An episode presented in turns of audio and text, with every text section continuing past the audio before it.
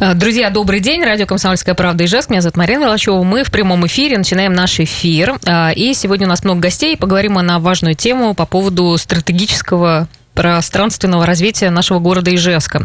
В нашей студии Вячеслав Продзинский, советник главы Удмуртской республики по развитию городской среды, э, директор Центра э, территориального развития. Добрый день. Добрый день. Э, Сидоров Валерий Петрович, кандидат географических наук, доцент, заведующий кафедрой географии, картографии, геоинформатики, заведующий лабораторией пространственных исследований УДГУ. Добрый, Добрый день. день. Да, и с нами по телефону сейчас транспортный консультант, научный сотрудник Высшей школы экономики Николай Залев. Залеский. Здравствуйте. Здравствуйте. Да, рады всех слышать, и тема, в принципе, очень интересная. А, я напомню, что сейчас в Ижевске ведется работа над стратегией пространственного развития. Оператором выступает э, проект, это выступает Центр территориального развития Удмуртской Республики.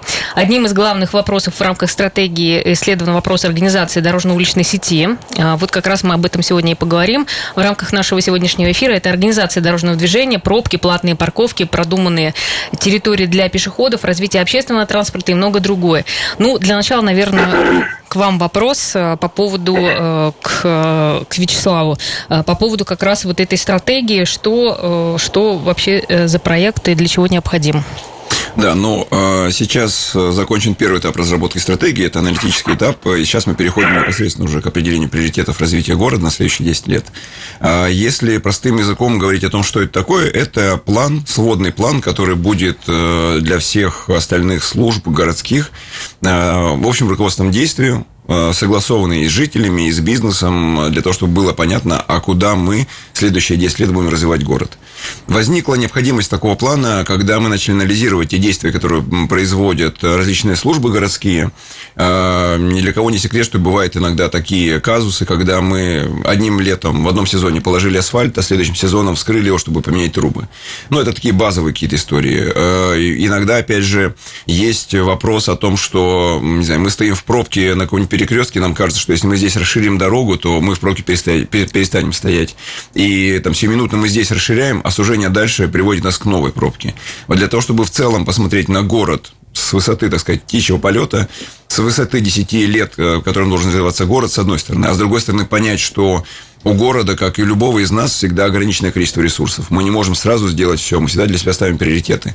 Поэтому для того, чтобы выработать вот этот вот э, список приоритетов, сколько их там будет, 10, 20, сколько мы определим все вместе, а, вот для того, чтобы эти приоритеты были определены, как раз эта стратегия разрабатывается. И поэтому сейчас мы уже можем сегодня, например, с вами разговаривать про ту же самую транспортную ситуацию в городе, опираясь на те данные, которые мы собрали, а, получив так, ну, своеобразный такой диагноз, как мы говорили, да, а, ситуации ситуации транспортной, и дальше прописывать какие-то типы лечения, корректируя их по ходу этого лечения, понимая, помогает, не помогает, но придерживаясь общего понимания, как, куда мы вообще движемся. Ну, я так понимаю, Николай, сейчас вопрос по поводу того, как раз, э, что получилось по итогу, э, ну, то есть, э, как можно описать, какая у нас сейчас ситуация, ну, то есть, вот именно в городе Ижевске с транспортной системой. Какие-то итоги, ну, итоги этого исследования? Ну, итоги исследования, в общем-то, достаточно для нас, если честно, были э, немного предсказуемы, потому что если смотреть на город в целом, а не там на каждую, не на там каждую улицу в отдельности и так далее, то мы наблюдаем э, процесс, который, в общем-то, стандартно сейчас э, для всех городов происходит в России с э, населением логичным, как в Ижевске. Это рост уровня автомобилизации, рост уровня автомобилепользования. Люди, несмотря там на все экономические перипетии, все-таки там как-то где-то копеечку зарабатывают, где-то там себя откладывают, берут кредитик, покупают автомобиль, хотят им пользоваться. Это нормальный, естественный, в общем-то, процесс.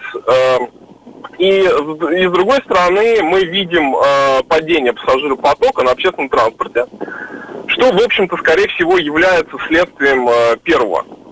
А, и это, это первый момент. Второй момент, который также стандартен, в общем-то, для городов, это а, советская такая планировка, это микрорайонная застройка, когда у нас есть несколько больших улиц, и весь транспортный спрос приходится на эти несколько улиц. Там в советское время предполагалось, что там будет преимущественно ходить общественный транспорт. Сейчас э, получается это для, и для индивидуальных машин, и для общественного транспорта. И это вызывает, естественно, в общем-то, перегрузку. И в Ижевске, в общем-то, это каждый день видно. И э, надо сказать, что, в общем-то, рецепты, они более или менее известны в мире. Э, вот, и вопрос их согласования, и вопрос э, какой-то, в том числе, политической воли для того, чтобы проводить э, эти рецепты как бы в действие. Ну, то, то, есть, то есть это кнут и пряник. То есть правильно понимаю, что типичные у нас, в общем-то, все эти проблемы, как и для других городов? для других Да, да, вполне, вполне. Ну, естественно, везде есть свои особенности, везде есть свои плюсы и минусы. Ижевск, э, ну, я, может быть, чуть-чуть забегая вперед, это город, который обладает прекрасной, например, сетью трамвая, э, хозяйство поддерживается в хорошем состоянии, например. Э, в городе э, это город достаточно плотный с точки зрения численности населения, да, на единицу площади. Э, то есть есть предпосылки для того, чтобы ситуацию эту улучшить. Потому что, вот, например, для общественного транспорта, да, для качественного, нужна плотность, чтобы люди могли приходить и транспорт был экономически оправдан. Вот, ну, чтобы люди могли подходить к остановкам.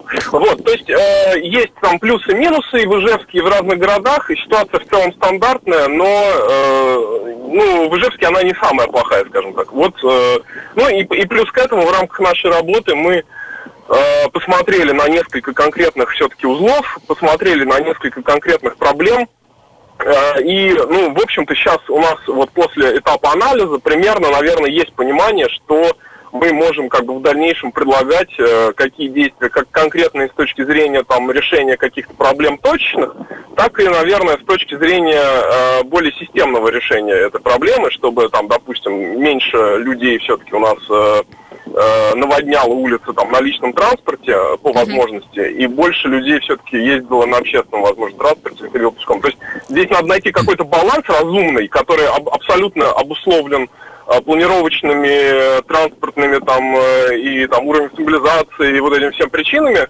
И вот к этому балансу просто надо прийти. Он, в принципе, понятен, этот баланс. Хорошо, да, мы слушаем, просто еще наших гостей тоже хотелось бы услышать. Вот вы как видите, например, решение реально проблемы там пробок. Правда, сейчас ведь все равно, как вот пересадить людей, например, на общественный транспорт? Хоть трамвай хорошо ходит, но все-таки, ну, например, я это, не пересяду это на трамвай. Вопрос, да, это, ну, это вот к Валерию Петровичу. Мы это с вами троем, да, да здесь обсуждаем. Хорошо, чтобы... хорошо, да, да, все, все. Э, да. Еще раз добрый день. Ну, что могу сказать в таком случае? Как-то лет пять назад сюда приезжал один из архитекторов Барселоны, и мы везли его на встречу со студентами УДГУ, и он удивлялся, зачем так много личных автомобилей в городе, в котором прекрасно работает городской транспорт. А поверьте мне, я диссертацию по, по городскому транспорту защищал в свое время, езжу много, я могу сравнить. В Ижевске городской транспорт работает, в общем-то, прекрасно что мне не очень, может быть, нравится, как не нравится врачу жить в городе, где все здоровые, не заработаешь. Вот, а, поэтому я думаю, э, сразу всех усадить в общественный транспорт не получится. Э, уровень жизни поднялся, и вот эта э, бывшая в Советском Союзе недоступная мечта, квартира и машина, стали доступны. И люди покупают машины в количестве ну, излишнем да. просто. Угу. Но все равно сложно, правда, все я хотят думаю, ездить думаю, на, на автомобилях. Пройдет. Я думаю, пройдет. Хорошо, ну вот вы еще сказали о том, что есть а, а, какие-то основные участки, скажем так, которые очень сильно перегружены. Так все-таки какое решение может э, помочь сделать так, чтобы автомобилей все равно меньше не станет? Все равно, ну, как бы, я, я не думаю, что я вот не пересяду на общественный транспорт. Здесь, смотрите, вопрос не в количестве даже столько автомобилей, а в специфике их использования. Потому что одна история, когда мы понимаем, что утром мы встанем в пробку, раз. Во-вторых, когда мы приедем в центр города, ну, негде будет запарковаться. Uh-huh. Два. Uh-huh. А, а вечером, когда поедем обратно, мы снова будем стоять в пробке. Три. А, мы взвесим. Мы хотим э, доплатить, э, в смысле, вот все это себе, на себя обречь, либо сесть на общественный транспорт, доехать без проблем, не без, с парковкой и всем остальным, и вернуться потом обратно. Понятное дело, что общественный, личный транспорт незаменим, когда вы выезжаете за город. Или когда вы едете по какому-то специальному маршруту, который не покрывает общественный транспорт, само собой.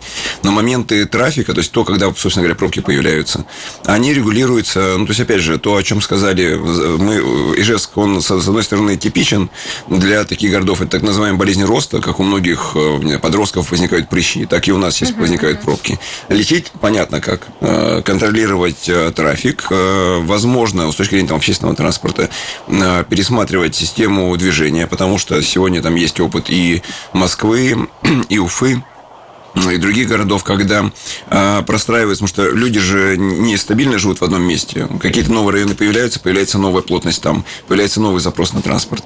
Э, есть практика, когда есть магистральные основные маршруты общественного транспорта, где большой поток э, транспорта находится. Есть те, которые там менее загружены, там чуть меньше э, диапазон движения транспорта и там по-другому немножко построен. Поэтому нужно пересматривать систему общественного транспорта, как она э, закрывает ли все потребности.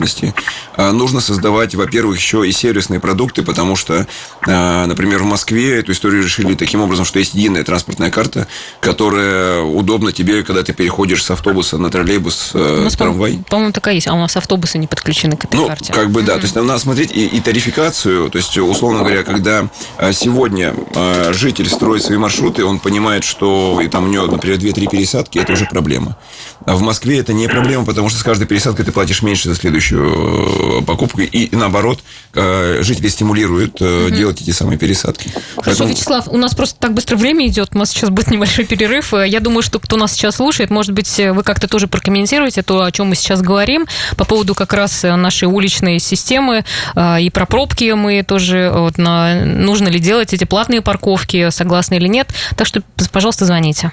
Друзья, мы снова в эфире. Радио «Комсомольская правда» Ижевск. И мы говорим сегодня про э, стратегию пространственного развития Ижевска и, в частности, про организацию дорожного движения, и про пробки, про то, как у нас здесь все устроено, уличное движение. В нашей студии Вячеслав Правзин, Правзинский, э, советник главы Удмуртской республики по развитию городской среды, директор Центра территориального развития. Сидоров Валерий Петрович, кандидат географических наук, доцент, заведующий кафедрой географии, картографии, геоинформатики, заведующий лабораторией пространственных исследований УДГУ. И с нами по телефону на связи Николай Залеский, транспортный консультант, научный сотрудник Высшей школы экономики. Мы продолжаем. Вот как раз хотелось бы сейчас все-таки очень конкретно услышать, какие предложения по поводу того, как можно улучшить э, как раз эту уличную э, систему в нашем городе. То есть прям ну, понятно, как бы мы обрисовали, в принципе, все понимают, что э, существуют э, сложности, но вот какие-то конкретные прям шаги, которые могли бы разгрузить улицы.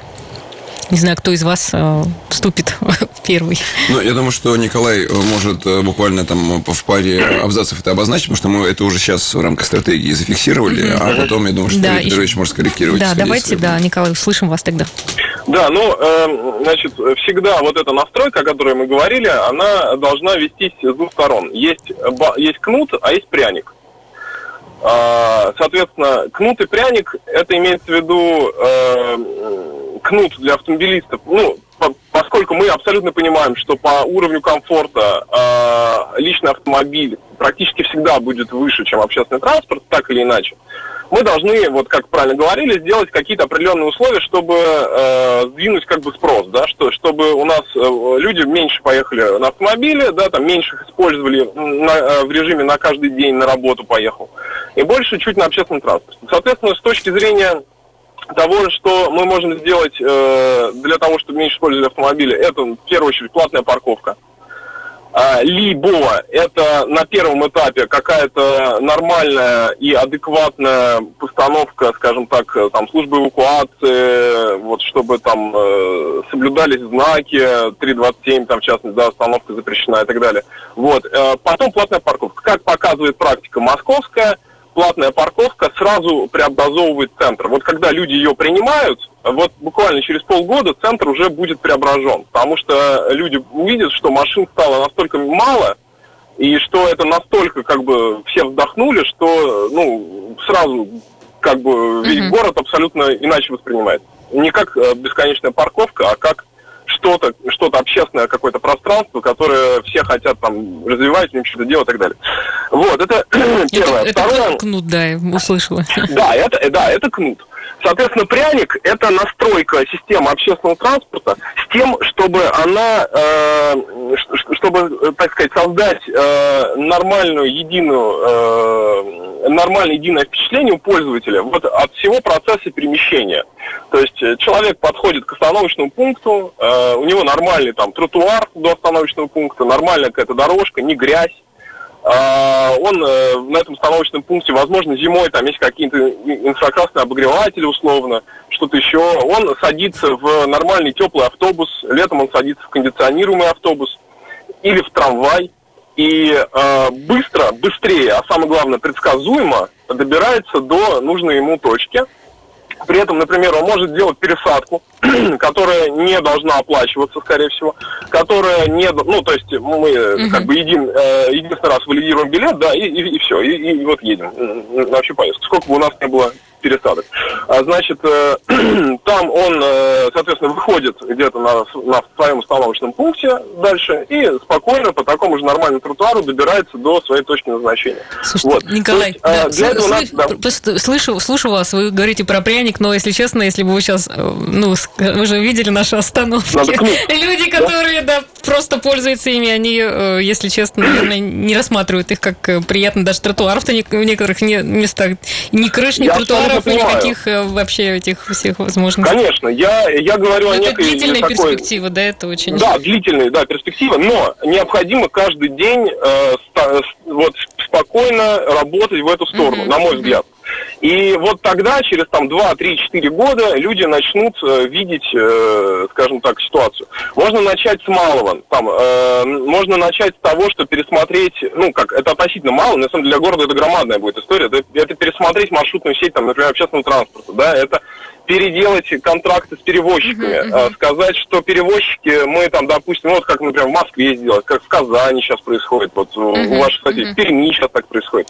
Хорошо, а, значит, да. Что, спасибо. Да. да, мы поняли, вот просто еще хотелось э, тоже наших гостей подключить, вот Валерий Петрович как раз по поводу того, где у нас больше всего дороги перегружены, и как, например, вот эти вот вопросы, скажем так, вот можно тоже, ну, скажем так, развести или эти потоки, вот вы сказали, что Азина стоит, вот как, э, правда, один выезд и куда, как людям уехать?